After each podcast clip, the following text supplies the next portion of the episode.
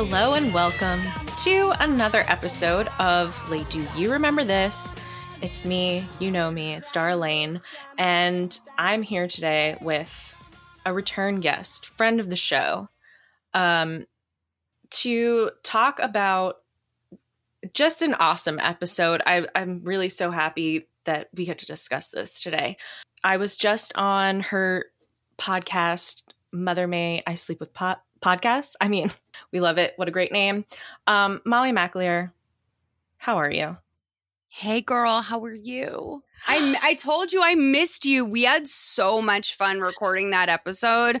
And I really like at the end of it, I realized that I just like wanted to keep talking to you. So like we had to cut it off because like I would have talked to you for another two hours. And you know, I mean, honestly, I missed you too. I so if anyone hasn't listened to this episode that we did together, it is four and a half hours long. It's so it's like probably yeah, it's probably in the top three longest. And that's the fun of the show. It's like if you want to just like clean your whole fucking garage and mm-hmm. listen to a show on a Sunday where like you can leave the garage and go get more cleaning supplies and come back and it's still going and we're probably still on the same subject like that you know that's the podcast for you. But it was really fun and i you know we we have the Papa Gino's connection the cranberry yes. bogs. The cranberry bogs. I mean literally you could have been cleaning your garage. Once we start talking about Papa Gino's you could take a drive for a solid 10 minutes and return. And we're still talking about Papa Gino's. Like, and you've not really missed too much. No, let's just say, like, as two New England gals, you could cross three states listening to that podcast easily. Yeah, that's the joy they'll never know out here. Is they're like, there's so much in one state. And I'm like, but what if you get to go to six states in one day? It really is. What if you could be driving and accidentally end up in two different right. states? the I mean, tolls the, alone. Oh, the tolls, honey. I, well, when I finally came back to New Hampshire to visit my parents after COVID, the big thing that they had to show me was that the uh, the toll just outside of the exit to our town gone, eliminated. Oh. It's a game changer. Because of COVID. I think it was just because um there had been several car accidents where people had just, you know, been drinking and just rammed themselves into this toll.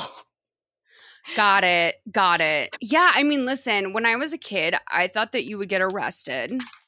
I would like be so panicked, like looking for nickels in the car, like just like knowing a toll was coming up. Like I don't it, like this is like when I was a child taking on my mom was like we have money for the toll but I was like no this the toll's a big deal we don't have that out here in fact no. I feel like insulted when you drive out of state and they ask me to pay a toll oh yeah it it's and it always comes on so quickly and you're like whoa I I didn't realize that this is still a thing and then that sort of residual trauma of being a child and being like I don't have any quarters, that sets in again.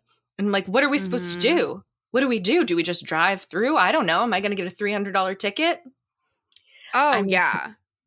For sure. For sure. It seems very severe, right? Like in Massachusetts, driving, or, you know, I guess New Hampshire too, blowing through a toll, unheard of. Unheard of. I remember when I was in high school, um, I was dating this guy in another town. So he was always complaining about how much money he was spending in tolls. So for Christmas one year, I um I I got him just like a bunch of tokens. that's how that's, that's how important tolls are. No, in, in it really is. It's like I am that person too that like paying my tolls would mean more to me than almost anything you could do. Mm-hmm. Like just take that worry off of my mind. Um Toll, tolls yo, are your love language. um can I tell you how excited I am that this is the episode we're doing? Okay, I want to formally thank you that Oh, you sure. suggested this because I when I when I texted you about this, I had another episode in mind and you suggested this one as a counter. And I'll be honest, I've watched it 4 times. Last night I was watching it and yes, there was an edible involved, but I ended the episode like tears in my eyes. Yeah, no, you have to do the edible watch. I find as a recapper, um, the edible watch is always a really important first pass. Um, and then you, you know, once you can move away from the emotion a little bit. Mhm. Um, but no, I I picked this episode. Well, you suggested the Marie Antoinette episode, um, Holly's birthday, but truthfully, like, you know, I like Holly. I really do. Um, I follow her on TikTok. I've read her book a few times actually. Like, it's a Mhm. really great.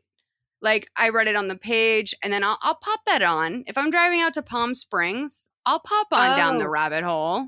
Oh yeah. I mean, and I love her audiobook voice. Like she really goes for it, and I appreciate that. fully and she is a disney adult that i um i accept Yes, she's one of the few that I'm okay with. Yeah you can be a disney adult but only with my permission Mm-hmm. in my mind. So she's she's got that pass. But um you know i was drawn to that initially but then i what i remember this episode is so core for me because i was so um like alarmed and turned off by kendra maybe when this show came out in college and i was first watching it because i was like why would they have her around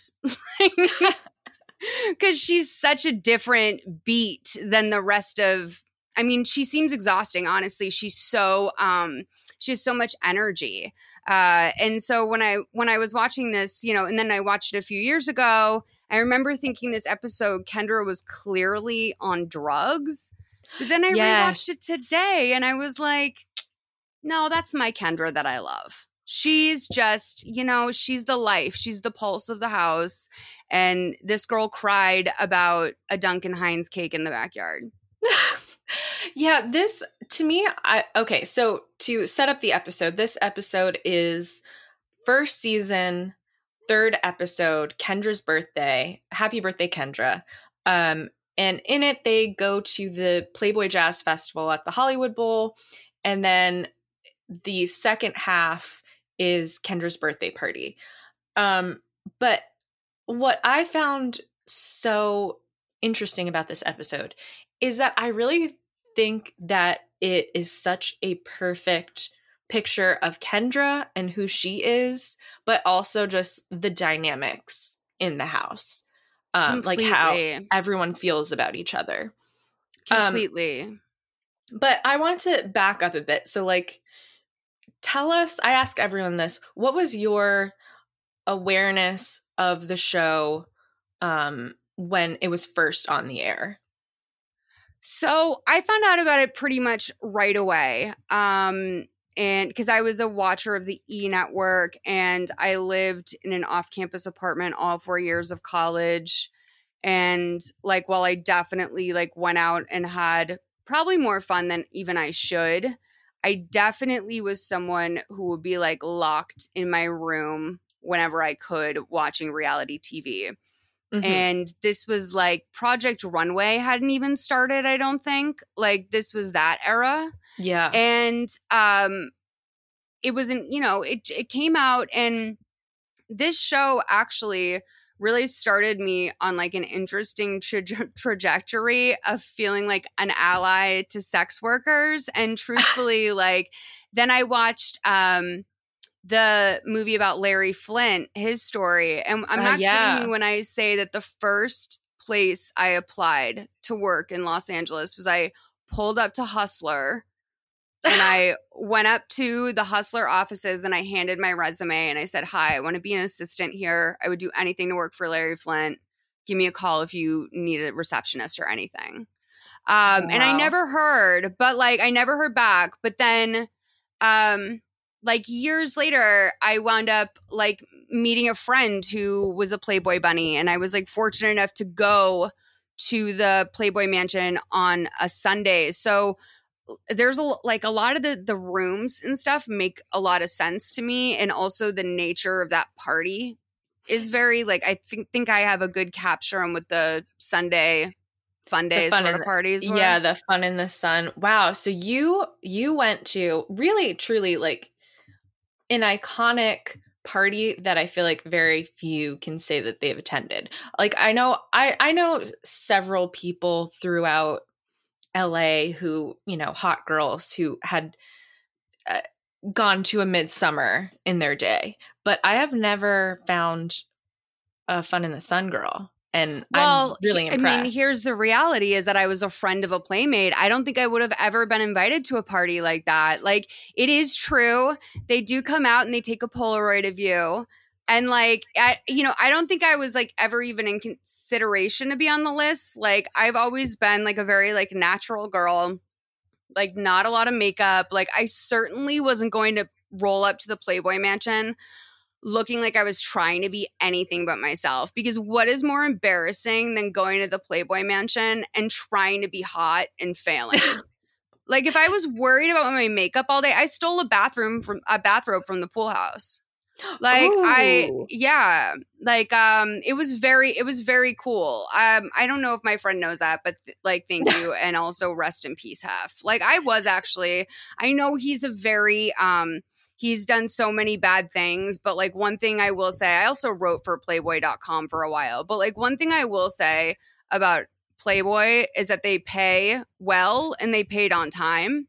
And oh. he is like, he's been an ally to a lot of like single mothers I know. And like for that, like I will have some appreciation for him. But obviously, you know i honestly you know. think also the reason why i didn't personally meet him even though he was out there was probably because he probably would have like been like why is she here like i was adorable but like i wasn't it wasn't like my friend was bringing me over to like enroll me well but i also think though from what i understand um of just the different things that i've do you hear that is it like a like, squeaking is it a chirping yeah, it's a bird.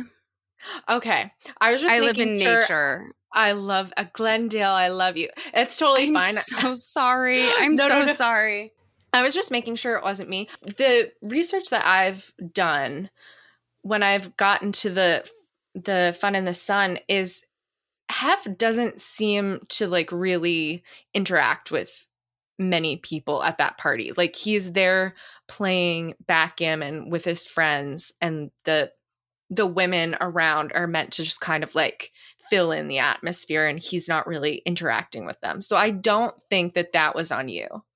No, oh no no no no. I mean, well, also like Hef was much older when I went. Like Girls Next Door was already like kind of vintage uh oh, when yeah. I went. So like the Hef he was with Crystal and like he was um experiencing like hearing loss. So like it was very difficult to like even get up to him in the first place. But I mean, I guess what I'm saying by that is that like I very much knew from the moment I got there. I'm like, this is like kind of like a once in a lifetime thing. You're like a true friend of a friend right now.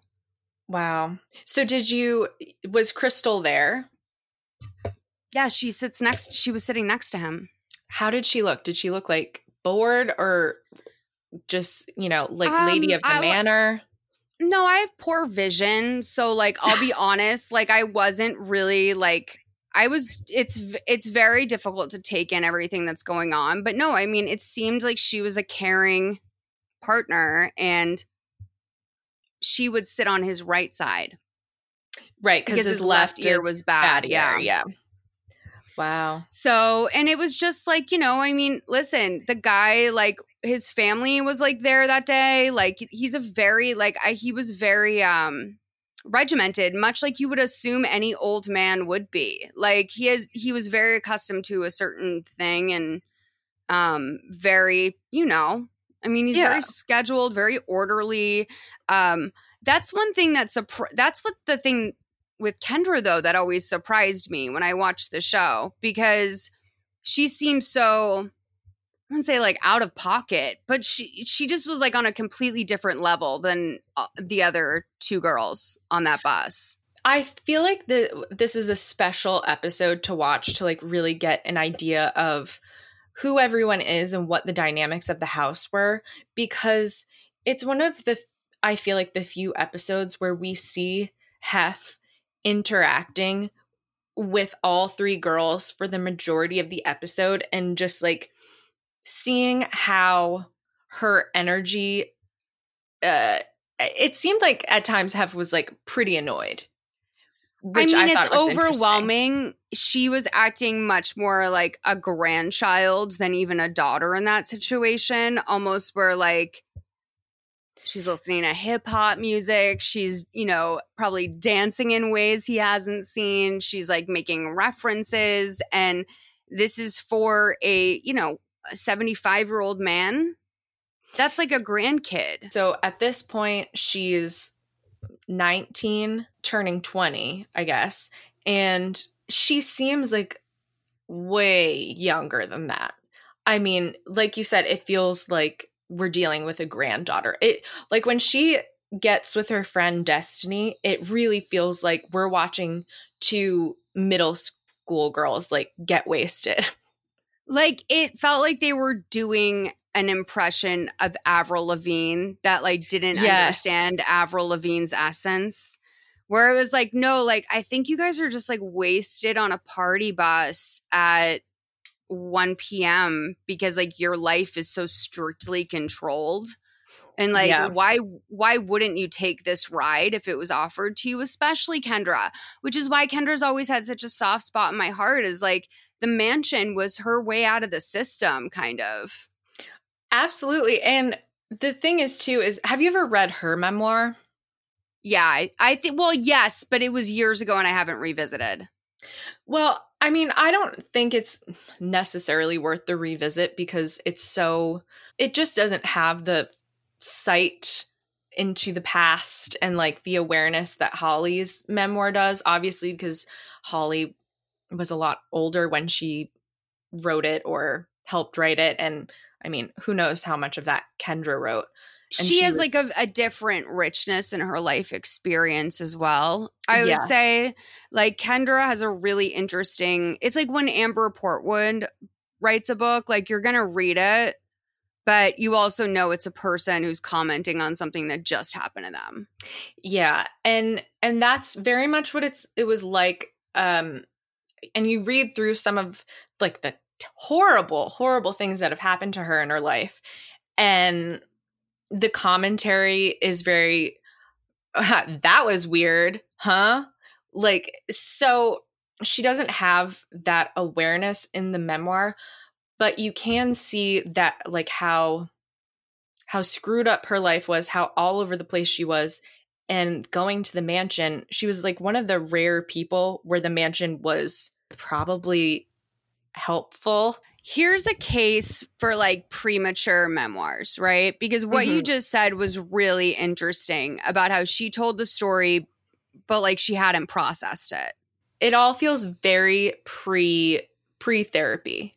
Yeah, right. Like she's like, so that's wild. And like, you know, this is why I kind of like it. It's because she's going to come back and write a book being like, wow, here's a passage from my first book you know, ideally. Yeah. I mean, that's ideally what would happen. But uh Jodie Sweetin got her book deal for being sober and literally broke sobriety 3 times during the writing process. No. And so it was a really interesting book because of that because like she sort of preemptively took on this book deal and had to admit when she was writing the book like this is where I fucked up again. Yeah, it's really it's really interesting, but that's, you know, the nature of sort of like that type of life. I would say Jodie Sweetin has like a much more sort of rich tapis- tra- tapestry of stories than Kendra does. Um, but well, yeah. Did did Jodie like go through the program, a program, rehab? Like, what was her oh, getting sober? Oh, okay. for real. Like you don't okay. even know. My sis my good sis, and my actual literal biological sister, Jodie Sweetin, She's been through, she went through it. Yeah, she went through like a million rehabs. I don't know if she like actively works the program, but like that is the that is the thing that's out there. Because an interesting thing that you said earlier was that when you had first watched the show, you or this episode, you thought that Kendra seemed wasted. And oh, that was like my second, like as my first time, I just was like, wow, she's out of control because I was like a fucking 20 year old loser. Like I didn't know anything. and then like I watched it like five years ago. I was like, oh, she's on Molly. This and whole episode.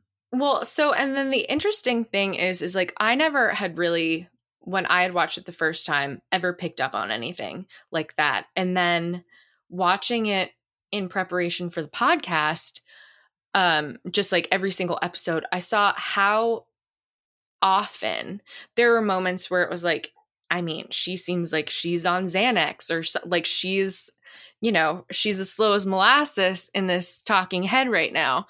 Um but in her memoir, the way she describes getting sober from meth and coke and stuff is it was basically like, and then I woke up one day and said, Well, I'm not doing that anymore. And that was that. And right. So, I don't think her sobriety was ever like true. Yeah. Like I don't think she ever worked a program. I think that she just like had enough. Um, but the only thing with the drugs that I always scratch my, you know, head when I think about it is like, dude, Hef was so controlling and also would supply them with drugs to fit his needs. I almost yeah. felt, did you notice when Kendra and Desiree came out of the back of the bus when they arrived at the Hollywood Bowl? They yes. were like, woo, we had fun back there. And like the bigger security guard guy like looked up at the other security guy and like sort of laughed and hit him on the shoulder. Oh my god. Oh my Did you god. notice it? It was a little micro drug moment because that's what I look for when I'm like I feel like they're on drugs and I'm like just look for like drug behavior. I'm like look for that's how I figured out that's how I figured out. That's how I started speculating that like uh Corey Gamble and, and Kylie are are coke buddies. So what was what was that coke behavior that you that you the Palm Springs episode? Oh, like why the oh. fuck is Cor? Why the fuck are Corey and, and Kylie like chasing each other into bathrooms? Like why is Corey like in, interjecting himself into a conversation with Kendall and Kylie in the bathroom? Like it just feels weird, even if he is like really close family. That's not men's business. Like you don't like go into the bathroom where two girls are having a conversation. No, you never unless there's Coke. Wow. Yeah. I mean, this is truly like this is your mind. I am just blown away by. And now I have to rewatch all of Girls Next Door with the glasses of drug behavior. Like where where am I seeing drug behavior? It's just like you know it when you see it. Yeah. You know what I mean? It it's like porn. But when you I watched it today, it. yeah, exactly.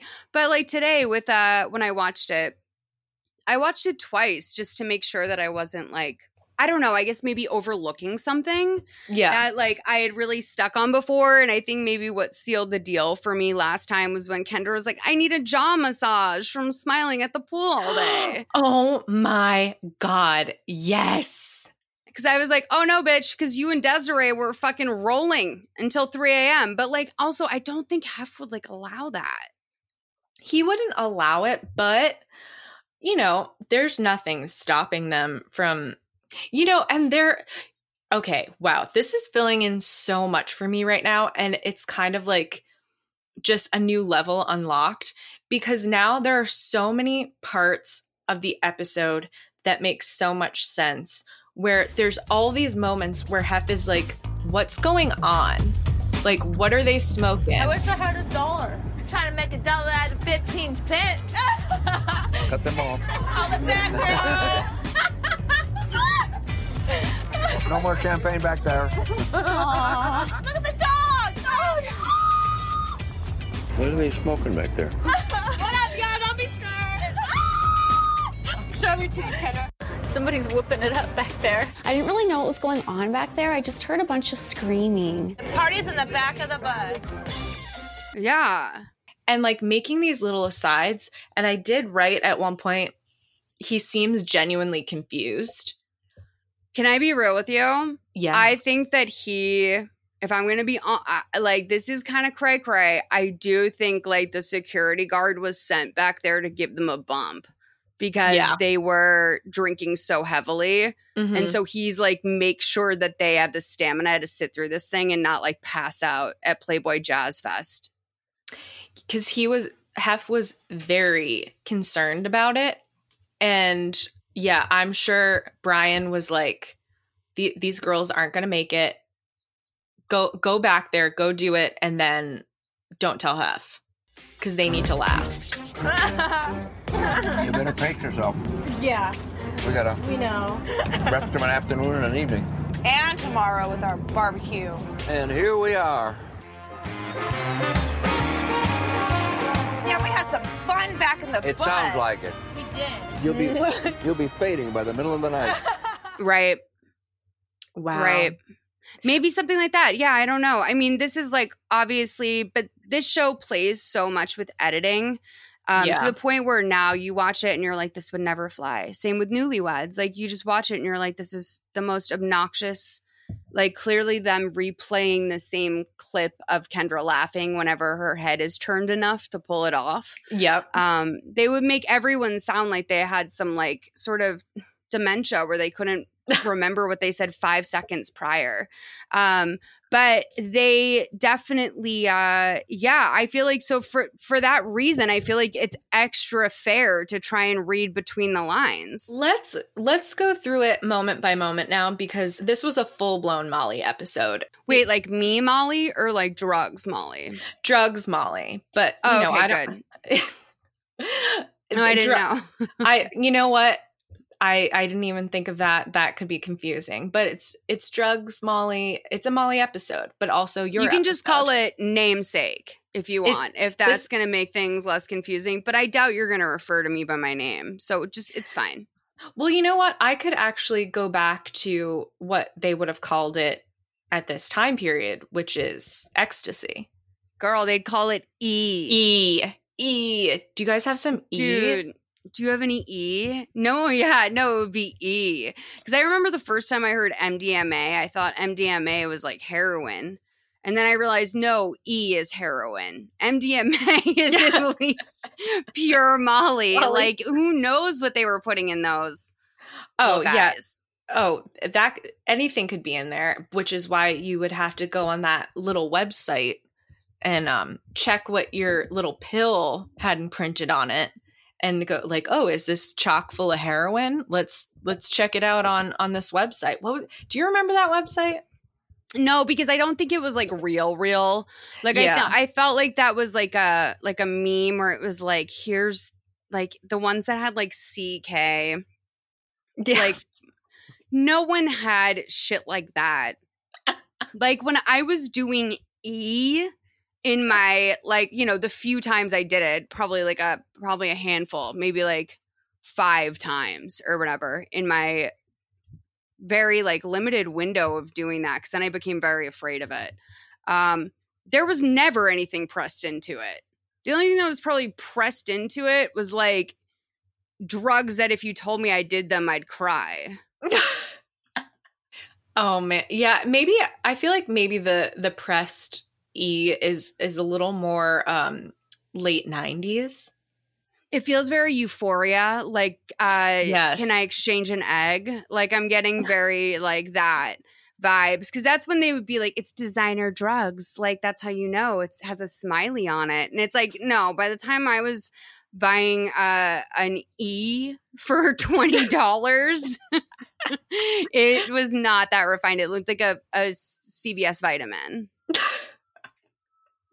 and it's hard to look that up on a on a allegedly real website. For sure. Uh, well, let's jump into the episode. So, this episode, like I said, is a pretty iconic episode because it starts off with, I would say, Kendra's biggest quote. I love the staff. They're not just help, you know, they're also people too, you know? Um, and it's just like a lot of her interacting with the butlers and stuff, which of course big against the rules according according to Hef, but but she was always always down there fraternizing. Can I say though, like this was like the only action she had like in life. Like unless she wanted to talk to Bridget and Holly or Mary. Like Yeah. the the staff are like her friends. Oh, definitely. I mean, and I think they're the only ones that she has anything in common with. Completely, completely, because she's working class background herself. And like you can tell that like she is like if you worked at like a restaurant and like there was like a 19 year old employee, you'd Yeah. be like, oh God, this little like this girl drives me nuts, but like she's so, you know, there's something about her. Like they can, you know? It's it's like she always shows up late, but when she's there, like everybody enjoys her and there's something about her and the the customers love her. Yeah, maybe like doesn't pick up on social cues during side work, like at the end of the night when you're just like trying to like count your tips, like fill your shakers and get the hell out of there. Like maybe she's trying to invite you to a bar and can't read the expression. But that's that's the thing I envy about Kendra is this starts with her like powerlifting, like a a just you know, I mean, Kendra for the Olympics? Kendra for the Olympics. Yeah, it it really does just like show everything about her. She's powerlifting in the beginning and then she's she's rapping and yeah, I think her her rapping sees Senor Mia Amor to everyone and Ugh. repeating it over and over again is really just a glimpse of what it would be like if she was working at a TGI Fridays at 19. Yeah, it's like it honestly gave me like such secondhand embarrassment. Because I'm like, oh, this is like so painful for them to listen to. And but the editing is what's brutal, is because they make it seem like she said it 15 times. Yeah. And maybe she did. But my favorite part, can I spoil, is at the end when she Please. drops the line when she says, I'm a Mexican rapper. and the cook looks back at her and he's like, Yeah, you look like one. And she laughs and she goes, Wait, really? And I'm like, I've I love her. Like I do. I love her. she she's really i think a pure a pure soul in a lot of ways i think she's a hustler and i think i think she she's trying to make her way in the world because she's had to but she is just like um just a genuine oh wait i do? No kendra you don't but god bless. God bless you Well, the thing about Kendra that I think is so special is that there's like millions and millions of girls just like her. yes. And in her exact situation but and she could be that pretty but if she didn't have that personality it wouldn't matter that she was that pretty. And if she just had that personality like probably she would have like good temp jobs but like she's not particularly like educated. She spent obviously you know i think that that's like a lot of her youthfulness is that she's very unserious which is a quality like I admire in people now, but at that time, if she was my peer, I would have thought. I don't think I would have thought anything nice about her. Like, I'll say it that way. Well, and I think it's the reason why there's so much visible animosity between her and Holly and Bridget because I feel like the two of them they're still close enough in age with her where I think they look at her and it's like you're representing us and you we are these like intelligent serious young ladies who can talk to Hef's older friends and they all tell us what an old soul we have. And you are an annoying bimbo who doesn't get social cues and talks too loud and laughs too loud, and you're making us look bad. Right. And meanwhile, Kendra's presence is necessary Yes. to balance out how quickly the other two want to fall in line. she Yeah. makes up for the other five girlfriends that he ditched to just have the three of them. like she's the life and energy of five different girlfriends, you know? That is Molly, and I mean your name and not the drug. That is very astute. It I've never thought of that before, but you're so right. I mean, can you imagine? Now I've like looked into these other other girlfriends that were there before Kendra, and they just do not seem to have any like you talk about bimbos, but they're just like they're just personalityless. They they don't really seem to have much going on. I can't imagine having girls that have like this similar vibe to Kendra on top of Kendra. Well, also, I mean, if I'm Holly, I look at Kendra and I say this is the lesser of two evils. Yes. Would I rather have one obstacle, aka an annoying person, or have five other people that are varying shades of the same me? Like, so for Yeah. Holly, like, Kendra is like a worthy prison sentence. Do you know what I mean? yes. Because her puffin, dude. I mean, poor Holly. Like, I look at her now, she's so elegant and like just so sweet. And I'm so happy that she was able to like keep the fun, sexy parts of her alive um Yes. while still like being able to mature and i think she always was very mature but when i see holly now i really feel for younger me that just like deluded myself about the importance of relationships Mm. and that the best she saw for herself at that point in her life was being mrs hugh hefner I think you see with Holly so often is just this woman who is like, I am a I'm above this. I'm I'm going to the next station in life. Like this is I'll be Mrs. Hugh Hefner. I'll be the astronaut's wife. I think especially when they're in the party bus, you see how hard Holly is white knuckling it to maintain her like I'm the good wife by his side and how Kendra is just in the back just like a child annoying her. she's doing everything that Holly can. I always think Holly is like very dove like.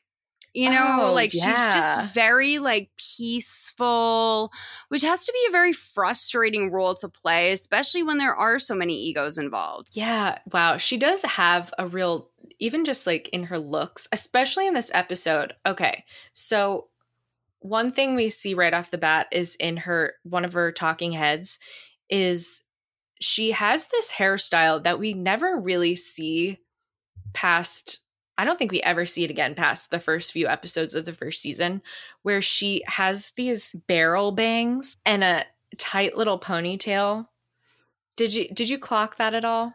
Oh, like the little um almost like a, a 1950s Yes. sort of. Yes. I'm sure she tried that out. Yeah, I would.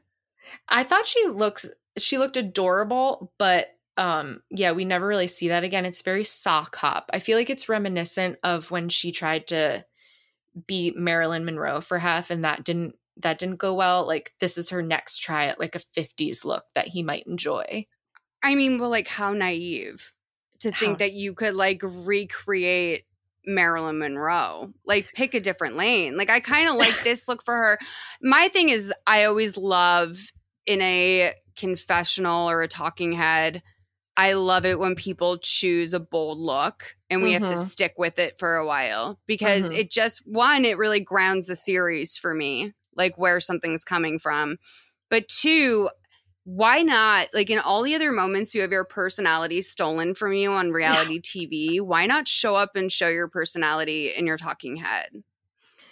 Absolutely. And it really is kind of the, you know, the beginning of a of a shocking look like in the Real Housewives you're like, "Oh, wow. Okay, Dorit, is that is that what we're wearing? Sure." This is like, "Oh, bangs? Holly, when did you get bangs?" And we never even really see her with them in anything else.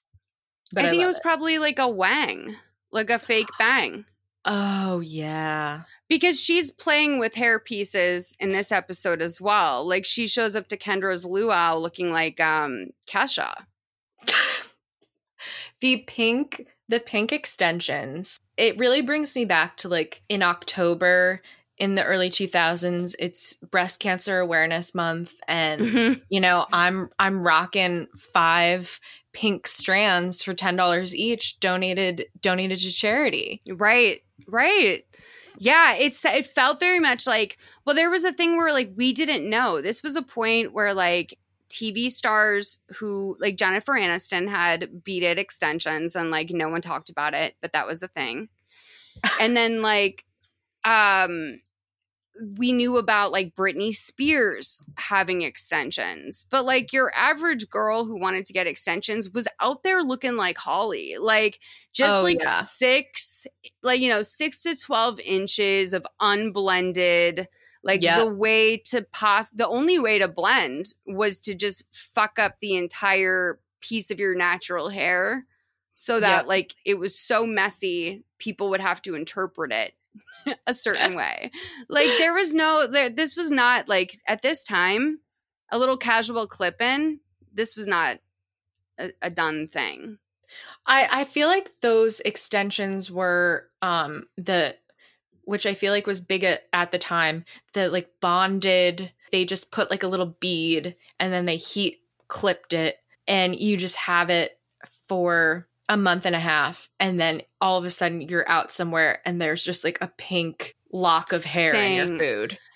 I know, I know. Well, I had uh like bonded extensions like for my web series. That was all I wanted was like extensions. That was like my first episode was like I have a web series so I want extensions. Um and so I I went and I got like they last for like 6 months, but there's the kind that don't last that long. You're right. And those are the ones you see in bushes on the sidewalk. It's very sad when you see it, honestly. There's nothing that bums me out more. Yeah, and it it's such a you just like see it and no matter where it is on the street, in a bush, uh on a curb, it, it just it it's like a spotlight is on it. It's just like, whoa. But wait a minute. No, this is a moment of hypocrisy because I will say that when mine eventually did start to fall out before I like went and had them all taken out, I thought it was hilarious. I would like throw them at my friends. like I I have in bags other friends of mine's pieces of their old extensions. Okay, I was not expecting that. I was not expecting now that, and I, love think of it, I'm sorry. You know what? I'm a fucking liar. I think it's funny. I don't think it's sad. I think it's funny. I mean, it does feel very adjacent to like having acrylic, like a press on acrylic nail and it just like popping off somewhere. And you're just like, well, I either gotta like make this a part of the a part of the show or pretend it never happened. And yeah, I think you really gotta wave it in someone's face. I'm all about around. embracing it. Like I, I completely, I, ha- I, and I hate, um, as much as I always do apologize when my nails look like a wreck. Um, I don't want you. I, I don't want to see you be self conscious with your hands, baby. Yeah. Ugh, You know, I'm like, girl, stop worrying about it. Like, it don't know. happens. We're all out gardening, you know, sometimes an acrylic pops off and you just got to go with it. Kendra wouldn't care. Oh my god, Kendra is the type of person who she is walking around with like three acrylics on on each hand No, I like at know. all times. She'd be like, I put it in half salad. like her laugh is on another. Yeah, that's a good one. Do it again. Yeah, it's it's um it's one of Trisha Paytas's laughs too. If you notice, like whenever Mm. Trisha's starting to go into the dark zone, um she starts to it's like the Kendra laugh comes out. Holly purports in her memoir that the the Kendra laugh is fake. I, believe that. I think I, I I believe it. I think that could absolutely be like a defense mechanism. yeah, not knowing what to say, feeling uncomfortable. Ha ha ha. ha. It- It's just too forced of a laugh to be real. But it's also like so exaggerated that it's almost like something someone would take on to be charming. Yeah. Mm-hmm. Yes. especially someone childlike because they're like if i just have a silly laugh but i'm like this pretty girl and like i'm letting them know i'm i'm signaling that i'm goofy like I I think she's smart in that way. I think that like that's also like a childhood trauma sort of thing too that she's like adaptable like that. But wow. Yeah, that's true. Uh, well, okay. So back into the episode. They're going over to the Hollywood Bowl. They get on the bus and we see all of the staff putting together this bus. Hef always says the mansion is the best place to be, so he doesn't like to travel. But when we do, his staff has a lot of work cut out for them. This is what it takes prepare for Mr. Hefner to be able to leave the house. We have a complete staff here that's already in their boxes waiting for them. We have to bring wine glasses, champagne glasses, rocks glasses, 24 bottles of Cristal, 24 bottles of Chardonnay. Every department's working on their little things. We're trying to get our bites in right now before they all get here because it's going to get really crazy. What are what are your thoughts on Brian, the the sort of like staff house manager who who puts together all this stuff. Like when he's going around like oh mr hefner needs all of these things. We've got 24 bottles of cristal 24 bottles of chardonnay. We have to bring the champagne glasses. And to me i feel like he's maybe making like a, a bigger to do out of out of it than it really is. No, that's exactly what it is. Is that they're trying this was like a time when like opulence wasn't frowned upon. Like Mm. in fact it was like really encouraged. And so I no, this is I think that that what he said is close to it, but I think Brian is very good at his job and a big part of being a house manager or anything like that at the Playboy Mansion is being able to entertain. And so he's good on camera. He like does he's he was probably a very big like sort of like minor character selling point along with like Mary. Now, Brian's setting everything up, and then they get on the bus, and we meet Destiny, who is Destiny Davis, Miss January 2005. Destiny is my really, really, really close friend. She's from Las Vegas and she's a playmate, Miss January, and we just became really good friends. Kendra and Destiny are partners in crime. They're both a little bit wild. And the two of them are getting shit faced on something in the back. And I do feel like this is a really interesting scene of the juxtaposition of Holly and Kendra, where they cut to Holly and she's like, I heard a weird statistic that more people are killed by coconuts falling on their heads than by sharks in the ocean. I'm like, "Oh, Holly, like I know that sweet girl was googling Hawaii facts." oh my God, you're so right. In preparation for the party. She was googling Hawaii facts. Yeah. Mhm. Our Uh, God bless girl. her, right? Sweet girl. Um, yeah. She wanted to make that party great. she's with her elderly boyfriend like they're holding hands like not just even in like a the front of the bus in, in a chill way like they're seated there like they're getting off the next stop and like the playboy mansion to the hollywood bowl is like you know it's like a half an hour plus drive especially if you're hitting bowl traffic like forget it They acted though as if they were they were like going to Anaheim or something. On the way back, they're they all like changed into the into their pajamas and I'm like, "You guys, you can you can hold off. Like the time it takes for you to change into your pajamas, you're already almost home." well okay so i do wonder if like vip I, there's no like vip exit for the bowl i don't think like if the vans if they want to leave early Mm. they do have to sit through bowl traffic. Okay. Well, I'm glad I'm glad you're in the know on that one cuz I don't know I don't know the VIP bus bus rules at the bowl. Well, like bowl traffic in general is bad, but like when you think about where the VIP parking is, it's like where are they getting through? Like are they driving through the forest to get to like a main there's no like escape route. So I think they wanted to leave like as things it seemed like they got there late too if I'm being honest. Yeah, I imagine it's a situation where they get there late, so then things start right away and people aren't like talking to them. and they were doing press backstage. So like the Playboy annual jazz festival was like a thing at the Hollywood Bowl where I guess Hugh Hefner just hosted a jazz festival and it would be like I don't know, just like jazz. It was literally just jazz. It was just jazz. Well, it, they do say they show him doing the um the press, and he's like, the movies and the music that fueled my dreams. Like his same whole old like fucking soundbite about like the movies and music and and him just being wistful. Yeah. Sounds yeah, fun. Jamie Foxx was there. Jamie Foxx. I bet he was performing or something. Oh, was this around when no, he was? this he wasn't that famous yet. when did he do Ray?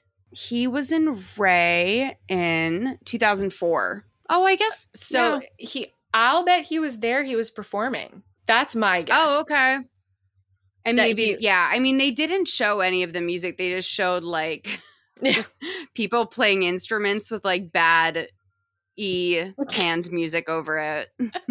Oh, did you clock this? Well, I I mean, I feel like I should discuss this even though it's disgusting. When Destiny um talks Hef's ear off about um Kendra sucking all the cheese off the Cheetos. Kendra took all these and sucked the cheese off of them and made a pile, and I wasn't paying attention, and I was like, ooh, it's kind of soggy. That was another grandchild moment where I was like, "Sweetie, you cannot possibly think that this man is going to think that this is an in- like that's when you know someone's like small town when they Mhm. think that's like a story." That's actually also what I think um Jeffrey Epstein was like probably conversationally. Okay, I'm gonna I'm gonna have to hear more about that because uh, go on, e- expound upon that point, please. Oh, I've just heard he was like very like basic in conversation and it's like this is a person who yeah, like he was just very like it was sort of like he was always like missing like what the interesting part of any story or situation was. And like his oh. talk was very small and like his jokes were very like immature and sort of like tone deaf, but like in a way that like you know, it's passable. Like this guy could do Yeah. well in like sales if he was like also a closer. You know what I mean? But uh apparently, like Jeffrey Epstein was just sort of like, "Here's a the fucking least interesting story ever," and people would be like stumped when they met him. Wow. Destiny and Epstein, two peas in, in a pod. That's Mhm. really interesting. Well, it's funny that you mentioned him because um it just made me think of this. I asked on my Instagram the other day, who thinks Mary was does anyone think Mary was in love with Hef? Because it was a question I, I posed in a previous podcast. And someone replied, Did Ghislaine love Jeffrey? Or did she just work for Oh, him? those are like completely different. Like I think the- that's completely different. I Um it hit me like a ton of bricks. I thought it was like I never would have gotten there, but I was like, huh, interest interesting. No, like I really feel like Mary mostly paid bills. Uh Yeah. and maybe, you know, she was drawn to the lifestyle when she was younger, but I feel like you wouldn't have to spend a lot of time around Hugh Hefner to probably not be attracted to him, especially when you're doing all of his like admin. Well, she also did a lot of she was the one who procured a lot of his women. So I think maybe like that is part of what someone might say is like Oh, okay. the the parallel. Um that was like a big part of her job was calling women, procuring women. Obviously not to the same degree as Jeffrey Epstein, but I, I don't think uh, I don't think Mary has the same evil in her as Ghislaine Maxwell. Oh, I didn't really first. Okay, I now that sounds familiar. What was it? What was the source on that? Like, was that from Holly's book? Um, it's pretty much I would say the source. I've I've seen multiple sources. I mean, Holly kind of talks about it, but of course, like you know, Holly and Mary were really close, so I don't think she goes too far into it. But the other woman who was living with Holly right before Kendra, Isabella Saint Isabella St. James, she kind of alludes to it. But if you go back into articles from the 70s, 80s, there's all different mentions of throughout the years. Mary has always been a person who like calls babes for him and Right. She's like a liaison and like Yes. she's safe because like you get a call from this like nice lady. yeah, she's a facilitator. Facilitator of of of pussy. I wonder what her motivation was. At the end of the day, my question of was she in love with Hef? It, my question is what was the motivation? That's the bigger question. Because like I don't think that she was making that much I mean like I'm sure she made a very comfortable living. But I don't think Mary had stacks. No, and you see in a a later Girls Next Door episode, they go to her house, and she lives like in a little bungalow, like like one story, teeny little bungalow. You know, Hef wasn't setting her up by any means. I Does don't he think. have blackmail on her? Honestly, I wonder. I I well, okay. My best guess is that uh, she was just part of the Playboy cult. Is really Got it.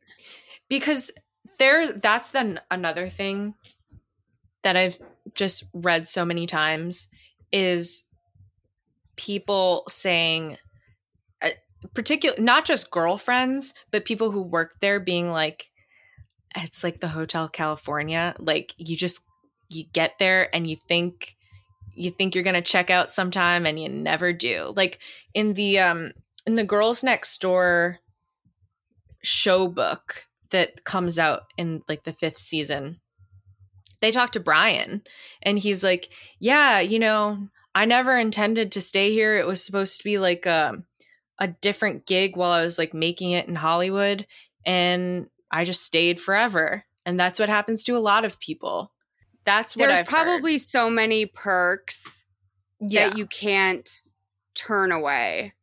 And I think probably, yeah, you're right. There is maybe a cult like element to it. Um, but I don't know. this is another this other moment with brian is another like um let's pretend to be aspirational where kendra is looking around and everybody has these beach volleyballs that they're popping around. And she turns to brian she's like i want a beach ball. I want a beach ball. And he runs into the crowd and starts offering playboy water for beach balls and then looks at the camera. Any request they want they get There's so much. There's so much. Like, first of all, this is like the 69th annual Playboy Jazz Festival. Like, you would think they would know by now when they're packing the car with 53 bottles of Cristal, like, as if six people on a bus could Yeah. ever drink that. Maybe throw in a couple beach balls. It does seem essential to the Playboy experience. Like, later on, Kendra doesn't even believe what she's seeing because she's like, oh, these are from here. Right? Yeah. So they're a beach ball family. You should have beach balls. This is obviously dumb, But what I love is like he- his payment is branded water. That was the strangest. I mean, I guess you don't necessarily want to be paying for water at the Hollywood Bowl, but don't tell me it's Playboy branded. I don't care. No, but it's very like of the time. Like Dash water was a little bit late, but like mad girls would go out and spend eight. Maybe it was worth something also at the merch. oh, thing. yeah. maybe it, like a Playboy water was like fifteen dollars, so you could have the commemorative bottle. This is Well- pre-recession. People were crazy. People were crazy. They were buying all I mean, there were there were people creating um volcano water. You know, you had black water and people would go and get it. I- Diamond water, Diamond water. but yeah. also like Donald Trump water. Like they all. I'm surprised Bethenny. Bethenny probably does do like an essence water. I think she has a sparkling, a sort of sparkling water situation. Um, yeah, I mean, she's not leaving leaving herself out of the water game. I hope not. I will say though, I don't understand why they didn't have Playboy branded uh balls for for this event. Oh, I mean- 100%. That's a fucking amazing point, actually. I mean, come on. that seems to me like 101. They know that they do it also seems year. like the one thing they could do. Do you know, like, this Yeah. isn't like the Grateful Dead is coming out and like a whole fucking crew is setting up, and like, this is people, this is the Playboy Jazz Fest. Like, for the sake of being fun, just toss out some free Playboy Bunny beach balls. That would be amazing for pictures. It would have been great for the show. it would have been great. Eh, I don't know. The water just isn't enough. Who wants the water? And they just brought that from home. Like, I doubt that was even at the concession stand. That was just something they brought from home because when you went to the mansion, if you got a bottle of water, it had a a Playboy bunny sticker. I'm sure it was just like a Dasani with a Playboy bunny sticker. It's like the it. same, it's like the, it's like a little wrap around. You know what I mean? Yeah, it's a little Nestle Sort of with a thing. wraparound. Mhm. Um, so they're they get back into the bus. Kendra starts breaking out some of her old moves from her stripper days. Hef has two different lines of no more champagne back there. What are they smoking? And he also said cut her off, but it was the one thing that they didn't have as a subtitle. I noticed that because I kept replaying. He's like, cut it off, like cut her off or Mhm. something. Yeah. And I was like, okay, so like, yes, more confirmation that these guys are like sort of monitoring their substance intake, but and that Hef controls it. But like, why were there glow sticks handed out at Playboy Jazz Festival? Again, what the fuck, Playboy? Why are you so janky? Like, you have everything that could ever exist in the world is merchandise under your name. yeah, Like, wha- I'm sorry. Why didn't they have? short on cash. they could have had glow stick bunny ears. Now we're fucking talking. But I'm saying, like, dude, the everyone who should have gone should have gotten a goodie bag with like fucking Yes. because you are paying for a magazine's jazz festival. because you want to gawk at like you know what I mean. The least Yes. they could do is continue the brand loyalty, and that would have looked sick on camera. God, it really would have. I mean, rest in peace, Hef, but it, I- guess it's a little too late to get us on board as their their marketing girls. Also, R.I.P. Ariana Grande. Like that would have um if those Oh. bunny ears were no one would have forgotten them and she wouldn't have been able to make space for that in her career. Wow, that's like a sliding doors moment if I ever It's, heard it's of one. sliding doors. If we had been on the marketing team for the jazz festival, forget it. Oof. Game over, bitches. Ariana doesn't even have a career at that point. No, I mean, she's done. She's, she's- done. And by the way, and with Joan on her side too, which like by the way, anything, if I could do anything in life, as much as I love my mom, I would have Joan Grande be my mom. I mean, wouldn't she's rich, she's ruthless, she's like kind of goth. Like I, I I love her. Um sorry to derail to like do one of like my little like pop star just like absolute emotional blackouts. Um anyway, so yeah, the on the bus she has these glow sticks and they're like doing this I, I mean sh- she's definitely doing like her Kendra hip hop persona Yes.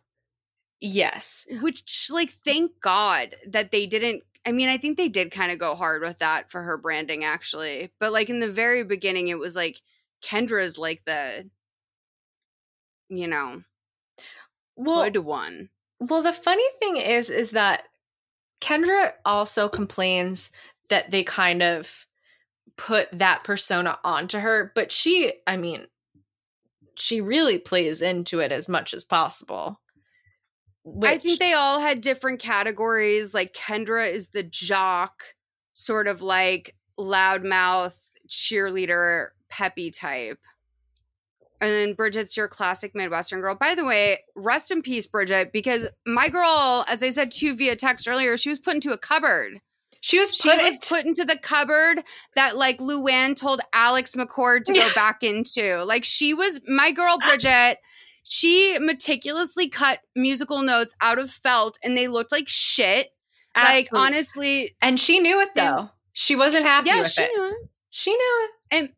And she she shouldn't have had she shouldn't have been happy with it. But I liked the spirit of it because that's something I would do, me and Normie, you know, like just a normal person. But she has so much access. She this episode seemed like she really um felt a little um unhinged with all the different crafts that she didn't have a full handle on. Like after they after they leave the Hollywood Bowl, then we pop over to Kendra's birthday. And it's such a like it seems like Bridget is so fucking mad that she didn't know what the theme of this birthday party was going to be until the day of and just from her looking at her her felt skirt her felt music note skirt and being like this isn't exactly what I had envisioned. And then driving around town day of going to a party city. Like, I think that is probably like the dregs of society for her to just like day of party city, like a fucking plebe. Well, it is weird. Can we like acknowledge that it's weird? That these girls live this life where they have 52 bottles of Cristal on a bus to take a 20 minute drive across town. But like they've got Bridget and, and Holly at Oz. Like it's very interesting to me, and it, it it's to me they're probably like Kendra will be happy if you just like throw a sheet cake out, dude. Like Yes. so, but like it's a nice gesture because these girls had nothing to do in this episode. It must have been finals week for Bridget or something.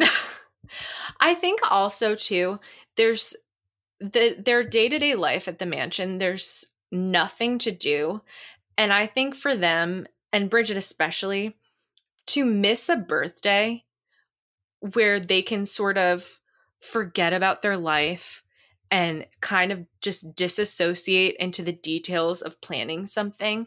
I think Bridget was genuinely like pissed off that she missed a birthday where she gets to kind of um even though it's someone else's birthday, I feel like she often gets to be the star because she's putting so much work into it and she wants the um the accolades of like, "Oh my god, Bridget, you're so good at this." Completely, you are so right. She's a Pinterest mom. Yes. Yes.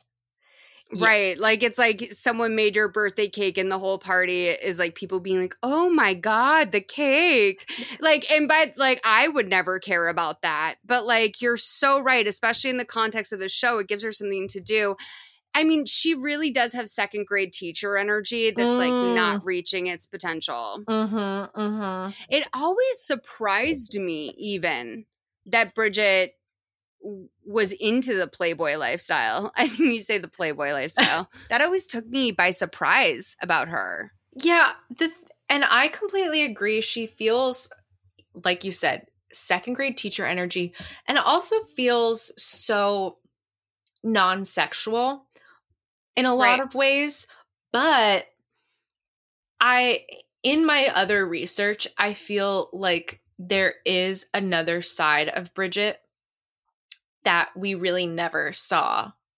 She was too smart to not to show it on camera. I mean, Yeah. wasn't it rumored that Bridget was married to some guy in Chicago? She was married, not in Chicago. So her um she was she got married in like 1997 to this guy Chad and Marquardt is not her her maiden name. It was his name.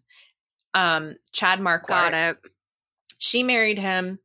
Then he was like uh, or she was like uh I want to go to LA. I want to see if I can do it. And he was like, "Okay, we'll give you a year." He kind of like foot the bill a little bit. Um and then she was going to move back if nothing happened.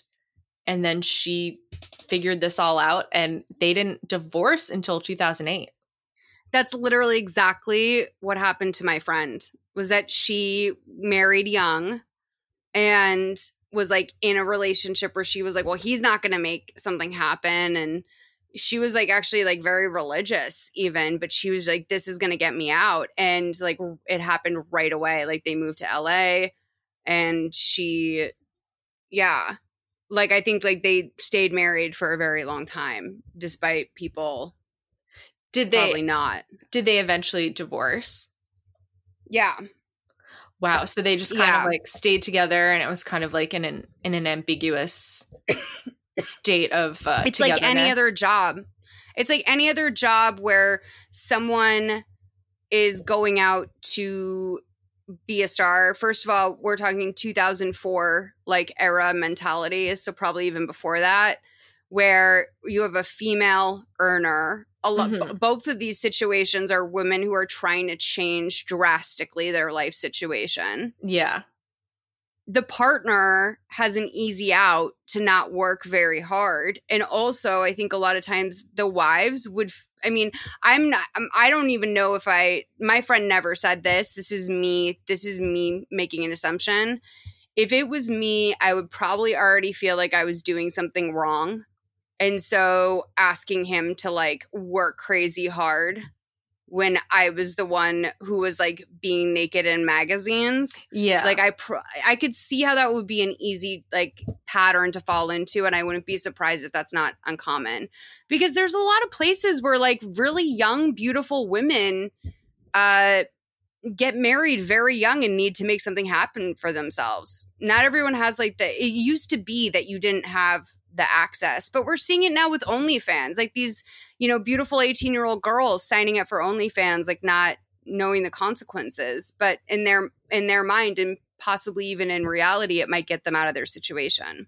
Bridget, I think, you know, she always wanted to be in Playboy, but when she originally started coming around the mansion, she had, according to Isabella St. James, she was coming around with this guy who was Jenny McCarthy's manager when she got singled out. And apparently, like, he like really got her the job because they didn't want to um audition a playboy bunny and he like fought for her and she gets the job and he also was pam anderson's manager for a time so he was kind of like a blonde star maker so she started off with him and i think she was gonna try and do it you know through the front door of you know i'm a star and i want to be a personality but then he wasn't interested in her and then See, it came over the- to Hef.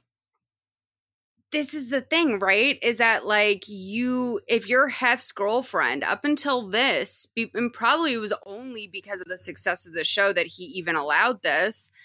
Hef's girlfriends were never allowed to be centerfolds.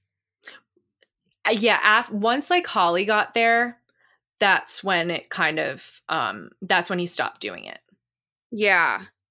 But like, I just, I don't know. It feels like that guy, like, kind of like pawned Bridget off. Or like maybe she was smart enough to see the opportunity. I don't know. I think she knew like it just wasn't going to happen with this guy that she wasn't she married him, but it was kind of like a stepping stone um maybe to get out of No, her- I'm, I meant like the manager guy. Oh, right. Yeah. like I feel like the manager guy, like that's not a manager's job. Like they didn't even get paid to be girlfriends. You don't get ten percent for that. Like his apparently though his his deal was it seemed and this was like a good looking guy and everything it wasn't like um like some old man like hef but he you know he was dating jenny and so i think the understanding was was like he'll represent his girlfriends if you can get in with him he'll represent you like if he thinks you're you're a star he'll he'll be your your boyfriend and your manager. got it, got it. That was like the kind of expectation. He also seemed like like he he repped her and Pam and also like Vanna White for a time, but like he was not like legit. Like he was not, you know, working. No, that's like a guy that knows how to like find a naive girl Yeah. of a certain brand and bring them to like the right lions. Yes. Yes. Because he also I mean, it's not as if he like made Vanna White a star or made Pam Anderson a star. Like he just kind of like hopped on the train at the right time. Yeah, they're just like malleable, down for whatever. Like, yeah, no, if I had like, if I, I think if I had been born with a different body, I could absolutely have been swindled into this whole thing. you could have easily sold me to, yeah, Oh my god. totally. if I was five inches taller and just just a natural body, like watching, I did think um when I was watching Kendra and she's in her birthday outfit in this episode, and she's like in these little shorts and this little top, and I was like, God, what I wouldn't give to be 18 again. And then I was like, Dara, you didn't look like that at 18. You very far from it.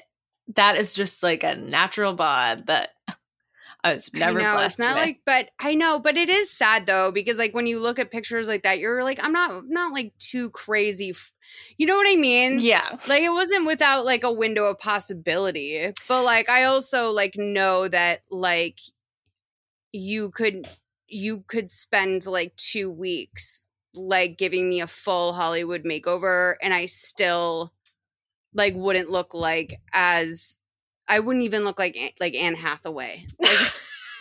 Like you could literally put like a team of 10 scientists together and I just wouldn't. Like I I don't know, like some people I don't know. Like there's just a look. It's a look that like some you it's a very specific look he's looking for. That's the way to put it. It's not a comparison thing.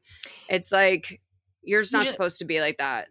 It's just like um, you know, it's just a mold. And also it's one of those things too where yeah, they're models, but they're also you know, anyone who is on America's Next Top Model, I would say most of them could not um transition over into being like someone that Hef would be interested in. like it's a right. very specific mold and everyone's you know uh, so many people are beautiful and they don't fit it but you know sometimes i wish i i i had those uh, kendra thighs my god And you can see even like beautiful young Kendra like retrofitting herself to his image to the point where it's like, you know, like her hair is completely fried. oh my and god. And I was looking at like I was just thinking about like oh my god when I was her age I would like completely fry my hair like that too. Like I just thought like oh whatever it'll grow forever. But she is already a natural blonde and when I was looking at her roots I'm like I just know they go in there with a Q-tip Gwen Stefani style Oh my and God. touch that shit up. Oh god. Well and the problem is too is god bless her but she's not exactly someone who presents herself as someone who would like know how to use a serum Or- no you know, she they're definitely frying that hair within an inch of its life, but she's also not doing it any favors by taking care of it. Like I wonder No. Yeah, it's like she wasn't raised with like even the um like do you know like how much money it costs to like start over, like to come straight out of San Diego, out of a Oh. strip club, off of a meth addiction? Do you like and Hef, you know, he took care of them, but like the uh beauty treatments compared to what you would need today is just like it's they didn't have money like that. Like these girls really did their makeup in their bedroom. it seems like it's something that they very rarely spent any money on because in the episode where they're shooting the house bunny, right before their scene, Bridget and Holly are doing their own makeup. Like they're Right. Beyonce or something, and like they're very. It's like no, like you could have these on-set people who are doing Anna Faris's makeup do your makeup. Right. Well, I mean, honestly, it might have been like maybe. I mean, maybe. It might have been a thing where it's I don't know. You're right. They should have just had that. And maybe they did do like the base. I don't know. What I haven't seen the scene in so long, but like it's just unreal. It, God, and Kendra, like Kendra, never has makeup on for the most part. I feel like she only has makeup on when someone's doing it for her, except for like the classic, just like a black crayon across her lid. No, she's so cute. Like, do you know, like when your like twelve year old cousin like gets like a little palette for the first time and they come out and it's like they literally have fingered applied like blue eyeshadow to their lids and it's Yes. like they have a lip color that's not going with the hair, the skin tone, but like they're very like, you know, they're trying to play it off. Like that's what it feels like when I see Kendra with her makeup. I'm like, oh, she's just as like she's this was just not her concern. And I don't think when you see her family, they seem like a very casual family. I don't think it was like Kendra was sat down in a mirror and taught this. Oh no, I mean, by the time it was time for her to learn how to put makeup on, like when she was 13, she was doing coke. Like right. there was no time to be sat down for for a makeup lesson. Yeah, and I would say like the drug heavy crowd at school was like traditionally not known. For there was always that one skills. girl. No, but that you knew. That's how you knew. Yeah. It's because you were like, oh shit, girl, okay. we're doing a raccoon eye uh, at age 16 at 8 a.m. All right. I get it. I get the Oh, vibe. Oh my god, that is so Yeah, you really could just tell like, okay, that's a little too much or I know what you're you're up to. Yeah. Oh, like a mauve lip and like a, a Yes. clearly like sink done bleach job. Yeah, I get it. Kim, like fucking Kim Mathers. Like, I get it. So they we finally get to the birthday party. Wait, I- did we do the scene where they went to the party planning store when they went to Oz? no, we didn't. We did not. So like Oz is it's A H H H S, okay?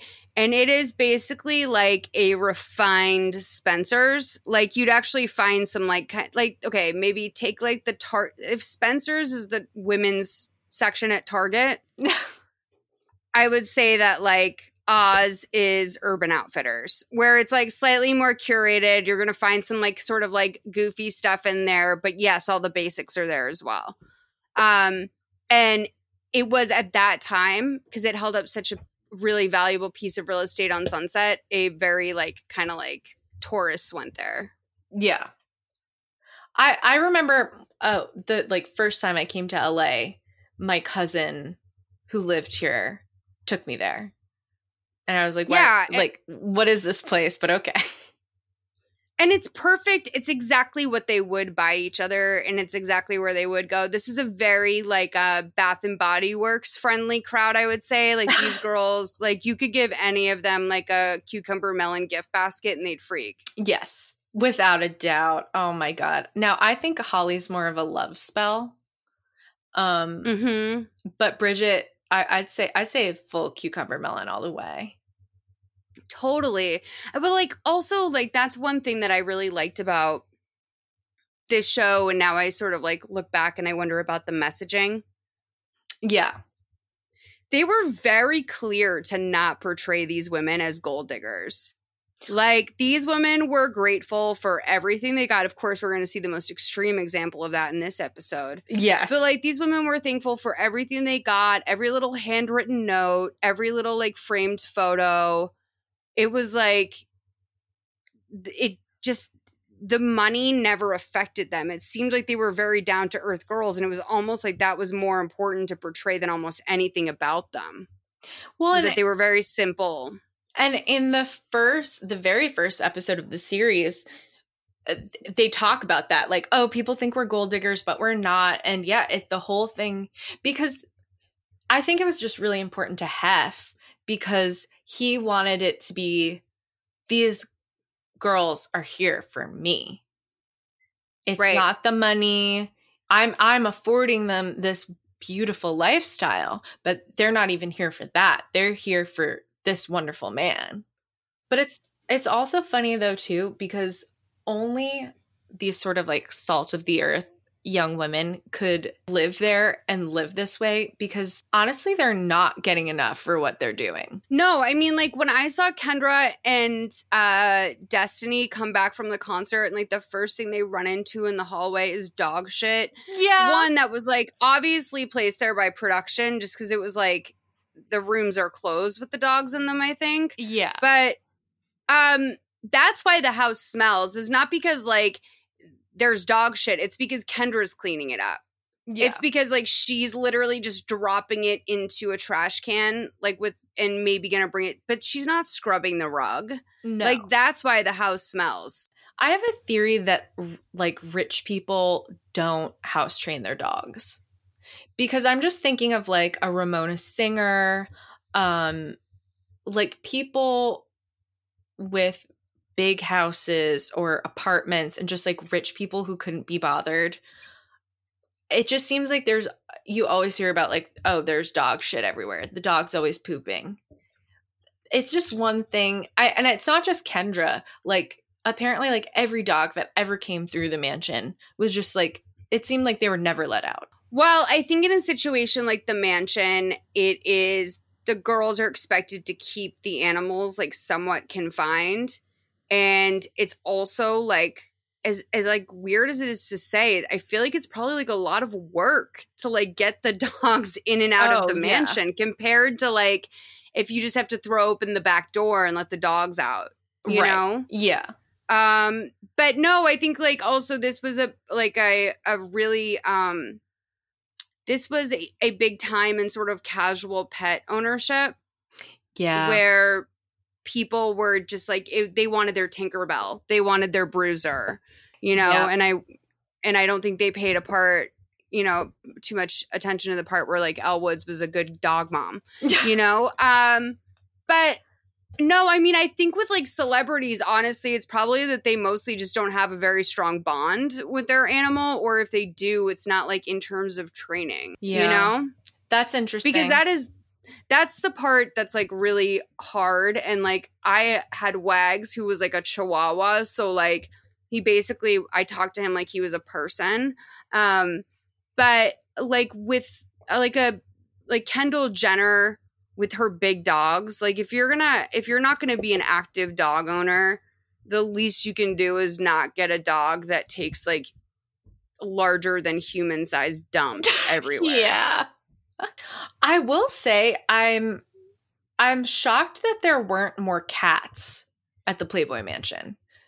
There was just Bridget's, but I'm surprised that that place wasn't just like cats crawling over all the fixtures and just like you'd open a door and like a random cat skull would be there from like a cat a, a girlfriend left from like 3 years before. I wonder if they were a liability to the zoo. Oh, oh my God. Speaking of the zoo, did you catch the moment when it was right? It was during Yes. Kendra's party. Oh my God. And it's just like you really saw like where Kendra came from. She's with her grandmother and with her mom. And Kendra go Kendra goes, Let's go on a tour. I heard you said that there's ostriches here. I did. There's one down there. They're not ostriches, they're called flamingos. And it is a peacock. It is for sure a peacock. Like the famous peacocks. But The this is also like comedy editing because I think there are flamingos there too. When I went through the zoo, I feel like there was more animals than any of us knew about. And I would not be surprised if they didn't show all the animals on TV. Well, what I thought was funny about that whole exchange, the fact that like Kendra didn't know what animals were there. Like I realized like, oh yeah, Kendra's probably someone who like never goes down to the zoo with with Holly and Bridget when they're going to go like feed the animals. No, that's well, that's like the thing is like this whole episode had to be a Kendra episode and she had to bring in another friend because what do they have in common? Nothing. They probably like suffer through each other on movie nights. Holly was probably so grated by that laugh. I Oh, feel like I have yeah. a lot in common with like like Holly personality wise and like I would have been so grated by that laugh. But I also like can't stand what I view as idiocy and I had a Yeah. lot m- I had so much less patience for that when I was younger. I don't know how she did it. She's a strong woman. She sees what she wants and she's gonna she's gonna get it because she's gonna be the last one standing until she doesn't want it anymore. And then she I mean, then she just cut and run. She Then the show's over. then the show's over. Oh yeah, so her family gets there. We see the party and it's not much going on. What I found just so interesting is it's just like the most basic party. It's probably something that like Bridget and Holly like bitched about for a week straight that they mentioned that Kendra couldn't decide on a party theme. So this happened day of basically like Right. Hef decided for them. But it's just like such a simple party and Kendra just starts getting so emotional over it. Yeah, like once she sends her parents off, I loved this is a Kendra moment I loved is like when she's walking her family out, she like takes everyone's bags and puts them over both of her arms, you know? And like she's like, "No, I've got it." And like she just you can tell like that's the part of her. These girls all have the same reason that they're there. They're just from very different backgrounds. Yeah. And like Kendra's that's the Kendra part of it where she's like, you know, she doesn't know the animals there, but she's gonna throw every bag so that her grandmother doesn't have it like onto her elbow. Like it just was like very I don't know, it felt very Kendra. And then when she got back inside, yeah, she like broke down. And I guess like the the guys did a thing for her too, where they took all the beach balls from like the beach ball story arc was wild, but they took all the beach balls and they taped them to her door. Well, and so that was that like that was the night before. I mean, I guess as we're yeah, the night before ish when they're at the Hollywood Bowl, but that actually that moment where she starts crying, but starts crying in a way where it feels like she's mm. something's going on. I did wonder like what was that a moment of her being on Molly and getting overly emotional at something that like doesn't really make sense. Actually, you know what? That's possible. You know, I don't know why I abandoned my original they're definitely on drugs theory because like everything about their behavior implies that they are. Yes. Even like knowing Kendra, it seems like she's extra loopy in this one and I'm sure like the pressure of filming is a lot for her too. Yeah. Um but yeah, you're right probably now. Yeah. At the t- like you could also interpret it as like this is a very like small familial gesture that feels super personal and is like letting her know how far out of their way they went for her. the other time she gets emotional after the party, two things. So she says like while the party's still going to Hef. Having a nice birthday. Yes, I I think it's the best birthday I've ever had in my entire life. The smartest, most intelligent girls doing this for me. It's crazy. Maybe like Kendra did kind of look up to them, at least for a time. Oh yes, I think she was very intimidated by them and I think Kendra probably felt stupid a lot. Yeah. And like the only way she could explain to herself because she's young, so she doesn't realize how like overeager her personality is and that some Mhm. people just like Holly who slept through the volleyball game, like some people just don't have the energy for all that. Yeah. And Kendra, who was just partying like that the night before, is like up early to like start her birthday day. And um did you notice she was wearing a Philadelphia Eagles Yes. pajama set with a garter?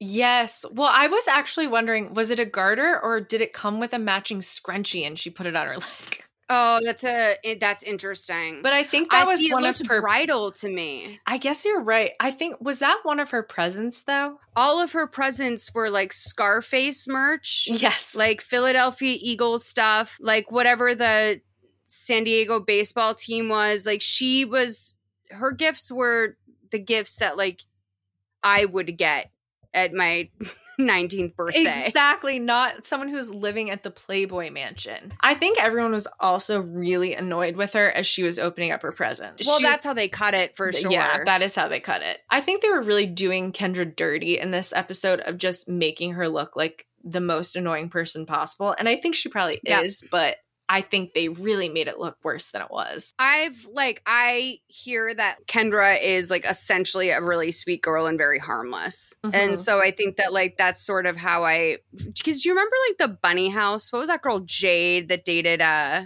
Brody Jenner? Jade, yes, terrifying individual. Like there were girls like that in the mix and I think that that's what cleaning house was for Holly. Like I think settling for Kendra was the it was the best thing to do. Yeah. We have like Holly, the vixen, like slash wifey. We have like the, you know, homemaker, sweet Midwestern girl, Bridget. And then we have fucking Kendra, dude. Yeah. in in a league of her own, truly. It's a goose that laid the golden egg. We've loosey goosey gone through most of the episode. Are there any other thoughts? Not really anything in particular. It's just like so um crazy to be like significantly older than they were. Yeah. um because they were older than me i think when the show started uh and so and i looked at them like adults you know what i mean so to be significantly older than they were in this show it just it does feel like really glamorized indentured servitude this was really fun thank you for having me This was so fun. Um, can you tell everyone where they can find you. Yes. Um, you can find my podcast that Dara was on, Mother May I Sleep with Podcast, anywhere you listen to podcasts. Um, you can also find my network, Solid Listen, at solidlisten.com. Um, Troy McGeady is on our network. Um, Liz Bentley, a lot of people you may know. We have a lot of great shows, and um, we're going to be introducing some exciting new shows in the future for people you may or may not know. So check that out as well. Ooh la la. Well, thank you, Molly. This was so fun. You know, let's do this again soon. All right, bye.